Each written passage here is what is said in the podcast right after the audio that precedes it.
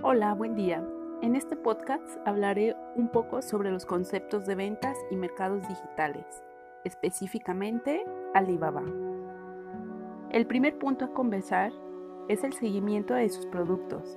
Considero que es bueno ya que directamente en el apartado de seguimiento puedes dar clic en el número de pedido y te dará notificaciones con fecha y lugar de donde se encuentra tu pedido. Un punto en contra es que no siempre la información viene en español. Sería importante considerar incluir notificaciones con más diversidad de idiomas.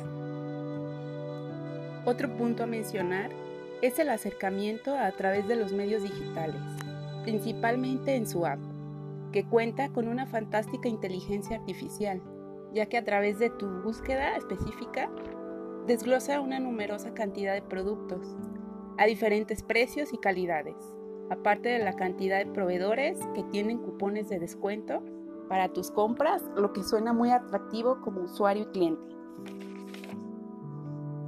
Otro tema a mencionar es la presentación de los productos que se encuentra muy bien estructurada. Encuentras proveedores diversos sin dejar atrás que está todo segmentado. Por ejemplo, artículos del hogar, moda, cosméticos, herramientas, productos novedosos, etc. Cuentan con videos de los productos, también incluyen fotos, descripción y tiempo estimado de llegada, por lo que te da noción exacta del producto y eso es muy agradable.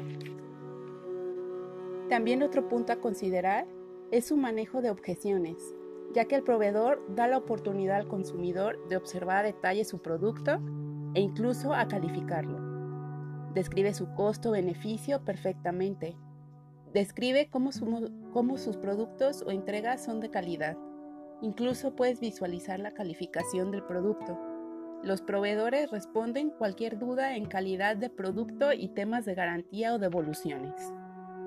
Finalmente les voy a hablar sobre el tema del cierre, en el cual Alibaba lo hace de una manera práctica. Eliges tu producto, talla o condición según lo requieras Puedes pagar de manera segura con PayPal, tarjeta de crédito y débito, las cuales al momento de tu compra te confirman por el correo electrónico, lo cual te arrojará datos específicos del proveedor en caso de necesitar contacto.